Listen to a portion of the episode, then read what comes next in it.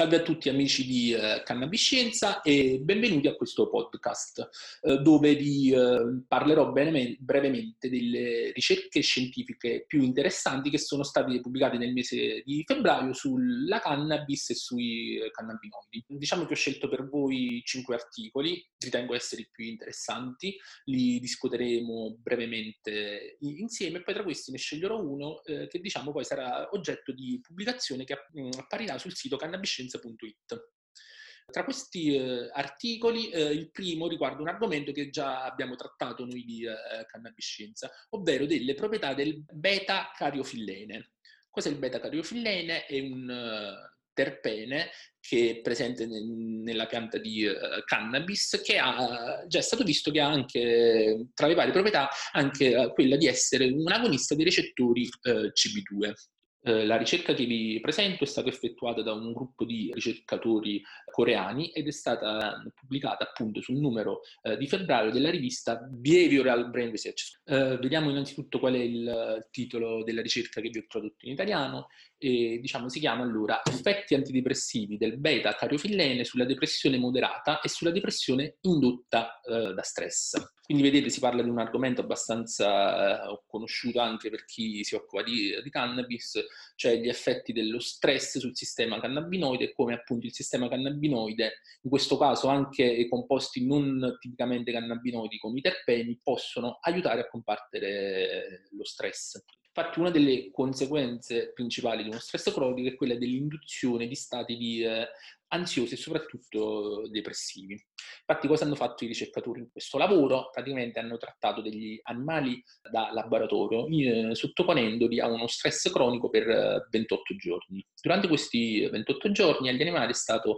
somministrato anche del beta-cariofillene, diciamo al gruppo controllo, mentre vi è un gruppo che non è stato trattato e poi sono stati misurati gli effetti di questa somministrazizione sugli stati eh, depressivi. E il beta-cariofillene si è rivelato una molecola molto eh, efficace, in quanto infatti è stato in grado di ridurre la uh, depressione in vari, come visto da vari test comportamentali, come il test della sospensione della coda e del nuoto forzato. Inoltre, trattamento con questa, questo composto, questo terpene, ha ridotto uh, lo stato infiammatorio generale, come è stato dimostrato attraverso la uh, diminuzione di vari mediatori dell'infiammazione, come ad esempio COX-2, BNF ed altri, e inoltre è stato in grado quindi, oltre di diminuire la depressione indotta da stress cronico, definita depressione moderata, anche la depressione indotta dalla tossina batterica LPS, che eh, oltre ricordiamo essere la principale tossina responsabile delle infezioni eh,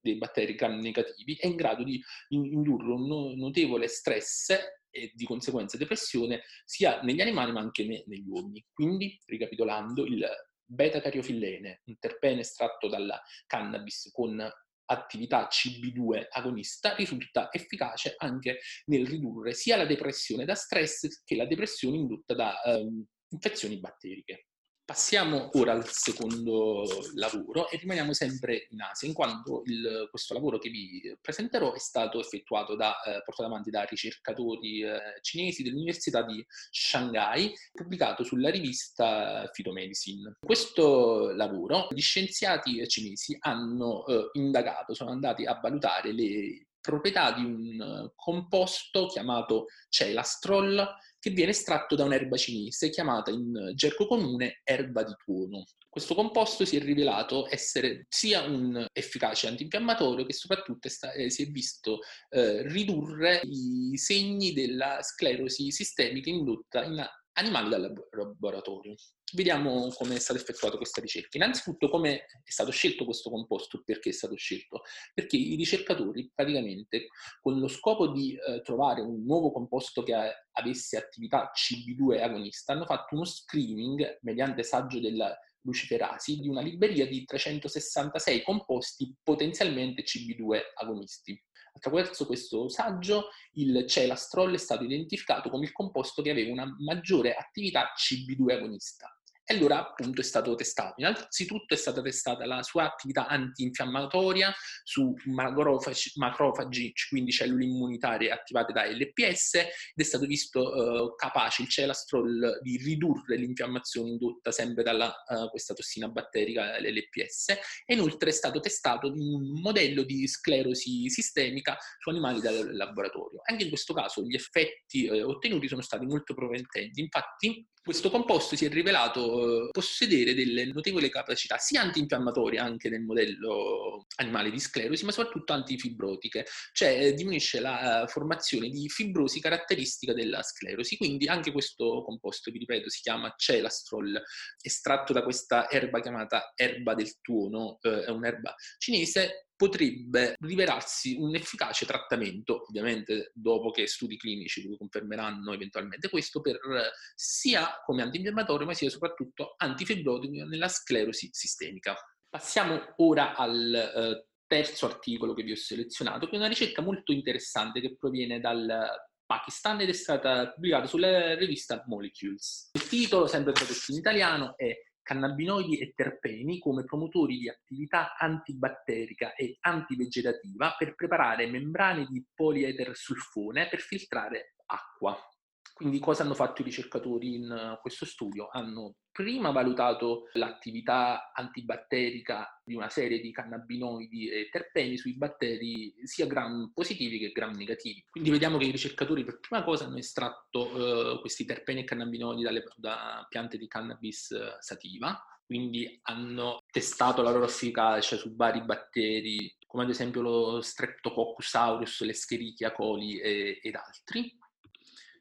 e poi questa eh, combinazione di terpeni e cannabinoidi estratti è stata usata per preparare delle membrane eh, filtranti l'acqua. Eh, queste membrane sono state preparate in polietere sulfone, che è un tipo di plastica, sulla quale sono stati adsorbiti questi eh, cannabinoidi. È stato poi analizzato sia il potenziale filtrante che il potenziale antibatterico di queste membrane ed è stato visto che innanzitutto il, poter, il potenziale filtrante rimane uguale tra le membrane solo di polietersulfone trattate con cannabinoidi rispetto a quelle non trattate, quindi quelle normali. E successivamente eh, i ricercatori hanno visto che queste membrane posseggono una buona, anzi mh, molto buona capacità antibatterica dovuta proprio alla presenza di questi ter- terpeni. Quindi questo è un metodo, diciamo, abbastanza innovativo. Noi di cannabiscienza già abbiamo trattato la um, possibilità eh, dei cannabinoidi di essere utilizzati soprattutto per il fitorisanamento, cioè per il risanamento dei terreni. Quindi questa è una nuova applicazione cui es- per cui può essere usata sia la cannabis che i suoi derivati, cioè per preparare delle membrane eh, filtranti antibatteriche. Quindi pensate questo si aggiunge agli innumerevoli modi attraverso cui eh, può essere usata con efficacia la cannabis eh, sativa. Passiamo ora al lavoro successivo, che è un lavoro che è stato effettuato da un'equipe di ricercatori spagnoli e pubblicato sulla rivista Biomolecules. In questo lavoro vengono indagati le, ehm, i profili eh, farmacocinetici del Sativex, che vi ricordo è un farmaco che è una miscela di THC e CBD, eh, dicevo, questo Sativex sono stati testati i profili farmacocinetici eh, sui eh, cani per vedere se eh, appunto è possibile utilizzare questo farmaco già uh, utilizzato negli uoni per trattare sia il dolore viscerale, il dolore cronico che la spasticità in pazienti con sclerosi multipla, per vedere se anche questo farmaco potesse essere utilizzato per patologie simili nei cani. Quindi appunto eh, a vari eh, cani sono state somministrate varie dosi sia singole che multiple di Sativex e poi è stato valutato il profilo farmacocinetico, cioè la possibilità che anche all'interno del corpo dei cani questo ehm, farmaco, il Sativex, si distribuisse e avesse gli stessi profili farmacocinetici. È stato quindi visto che sia su amministrazioni singole che multiple di Sativex raggiungono una buona concentrazione plasmatica sia dei due componenti principali, quindi del THC e del CBD, e inoltre anche il metabolita principale del THC, ovvero l'11-idrossi THC, è presente in buone concentrazioni e quindi questa ricerca fa ben sperare per la possibilità di utilizzare questo farmaco, il Sativex, anche ehm, per curare patologie che affliggono i nostri amici a, a quattro zampe. Passiamo quindi ad analizzare l'ultimo eh, lavoro che vi propongo, che è un titolo, se volete, se vogliamo, emblematico. Infatti si, eh, si chiama Uncovering the Hidden Antibiotic Potential of Cannabis, ovvero scoprire il potenziale antibiotico nascosto della cannabis. Questa ricerca è stata pubblicata sull'ACS Infectious Disease, che sarebbe eh, la mm, rivista che si occupa di malattie infettive dell'Accademia statunitense di chimica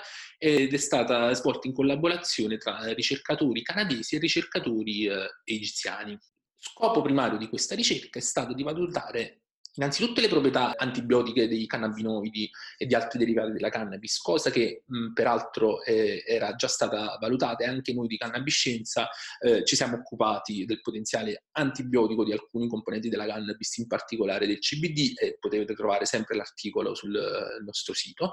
E diciamo qual è lo scopo principale e soprattutto vedere se cannabis e derivati potessero essere utilizzati sia come antibiotici, cosa che vi ripeto già è conosciuta nell'ambito scientifico, ma soprattutto se possono essere utilizzati per eh, combattere batteri antibiotico eh, resistenti. Quindi in questo lavoro innanzitutto viene affrontato il problema dell'antibiotico resistenza, cioè della capacità di patogeni, sia batteri ma anche virus o altri patogeni, di resistere agli, eh, ai normali antibiotici che utilizziamo per curare queste patologie. Come avviene questo fenomeno? È più che altro avviene per un uso di solito improprio di eh, antibiotici o antivirali, comunque di farmaci per medicazione,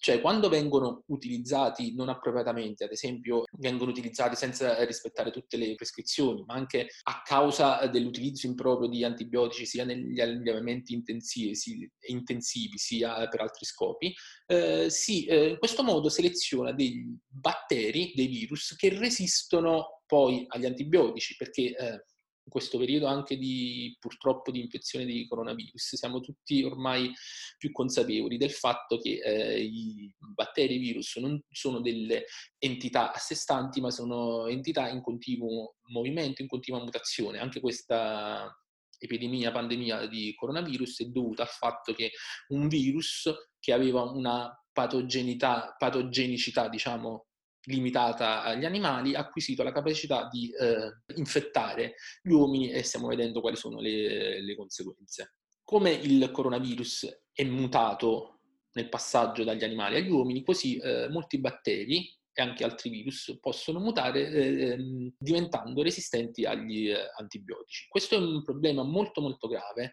e infatti l'Organizzazione della Mondiale della Sanità, l'OMS, sta più e più volte da più e più anni mettendo in guardia i governi mondiali e la popolazione mondiale da questo problema. Infatti, eh, in uno dei suoi ultimi report apparsi, diciamo, in estate 2019, eh, uno dei problemi maggiori sfide maggiori per il futuro che l'OMS indicava è proprio quella dell'antibiotico resistenza e diciamo faremmo bene a tenere in considerazione questi eh, report dell'Organizzazione Mondiale della Sanità perché un report successivo a questo di cui vi ho parlato, datato eh, novembre, se non mi sbaglio, 2019, parlava proprio del rischio di una epidemia globale, ovvero di una pandemia dovuta a virus eh, respiratori di origine animale che avrebbero potuto, eh, diciamo, causare notevoli problemi in tutto il mondo perché non è, eh, eravamo preparati. In pratica l'OMS aveva già previsto lo scoppio di questa pandemia, ma non perché c'è qualcosa dietro, perché hanno capacità proprio chiaroveggenti, ma soprattutto perché hanno analizzato un dato fondamentale, il fatto che negli ultimi anni, soprattutto negli ultimi 20 anni, sono aumentate in maniera impressionante le epidemie dovute a virus soprattutto respiratori, che avevano mutato le loro caratteristiche nel passaggio dall'animale all'uomo. Quindi vi ripeto, L'OMS già ci metteva in guardia per, di questa cosa, purtroppo questo report è passato un po' sotto silenzio, nessuno se ne è fregato più di tanto. Speriamo che questo richiamo sull'antibiotico resistenza invece eh, riceva maggiore attenzione da parte dei governi mondiali soprattutto, perché sono loro che si occupano della nostra salute, e comunque in questo senso la cannabis sativa può essere di notevole aiuto, come dimostrato appunto di, da questo articolo di cui eh, vi parlavo. Infatti, che cosa hanno fatto i ricercatori in questo articolo? Innanzitutto hanno estratto sia i fitocannabinoidi che i terpeni dalla pianta di cannabis, molti vari, e li hanno analizzati. Infatti, sono stati estratti e analizzati i principali eh, fitocannabinoidi, quindi il eh, THC, il cannabidiolo, il CBD, il cannabigerolo, il CBG, il cannabicromene, eh, e questi sono stati eh, estratti ed analizzati sia in forma neutra, quindi che è la forma bioattiva, che in forma acida. Inoltre sono stati eh, estratti anche 18 eh, terpeni e sono stati analizzate anche le eh, proprietà di batteriche di composti sintetici eh, simili cannabinoidi. Innanzitutto questa attività è stata, eh, è stata valutata nei confronti dello stre- eh, Streptococcus aureus, un batterio molto patogenico, uno dei più pericolosi che, eh, che anche l'OMS ha stilato la lista tra i batteri più per- pericolosi. Ritroviamo questo Staphylococcus aureus, resistente alla meticillina, quindi in grado di eh, essere resistente alla, agli antibiotici. Diciamo che tutti i composti testati hanno eh, mostrato una buona capacità antibatterica nei confronti di questo batterio eh, antibiotico resistente che vi ricordo è un batterio gram positivo. In particolare quello che ha eh, mostrato un'attività antibatterica maggiore è stato il cannabigerolo, il CBG. Quindi successivamente gli eh, sforzi dei ricercatori si sono fermati su questa molecola e quindi hanno cercato anche di indagare il meccanismo di azione e hanno visto che questo è in grado soprattutto di interferire con la membrana dei batteri gram positivi, provocando un disturbo di questa membrana e quindi diminuendone la loro potenzialità, portandoli alla morte. E inoltre sono anche efficaci nella, um, il CBG è anche efficace nel prevenire la formazione del biofilm, che è un modo attraverso cui questi batteri inducono l'infiammazione da cui poi eh, scaturisce il danno eh, sistemico. L'attività del cannabigerolo è stata testata anche in vivo, in modelli di infezione sempre da Streptococcus ed è stato visto che è efficace anche verso le infezioni in vivo, quindi in animali da laboratorio Successivamente è stato testato anche contro eh, batteri gram negativi notevolmente patogenici come Escherichia coli datti, anche si è rivelato molto efficace. E poi in, in particolare l'efficacia dei, nei confronti dei batteri gram negativi è stata valutata mettendoli in combinazione con una particolare molecola chiamata polimixina B che è in grado di perturbare la parete esterna dei batteri gram negativi, far penetrare quindi il cannabigerolo all'interno e in questo modo riesce a ottenere maggiore attività antibatterica. Quindi la combinazione migliore è questa cannabigerolo più polimixina B. Inoltre è stato eh, valutato anche contro altri batteri gram positivi eh, resistenti appunto agli antibiotici ed anche il cannabigerolo si è rivelato davvero eh, efficace in questo, questa sua attività antibatterica, quindi possiamo dire che eh, da questo lavoro si deduce che innanzitutto tutti i composti eh, testati vi ricordo, quindi anche THC, CPD, cannabicromene e gli altri hanno questa attività antibatterica che è maggiore anche rispetto ai loro composti acidi ed è anche maggiore rispetto ai eh, derivati divarinici come il THCV, il CBDV e, e così via.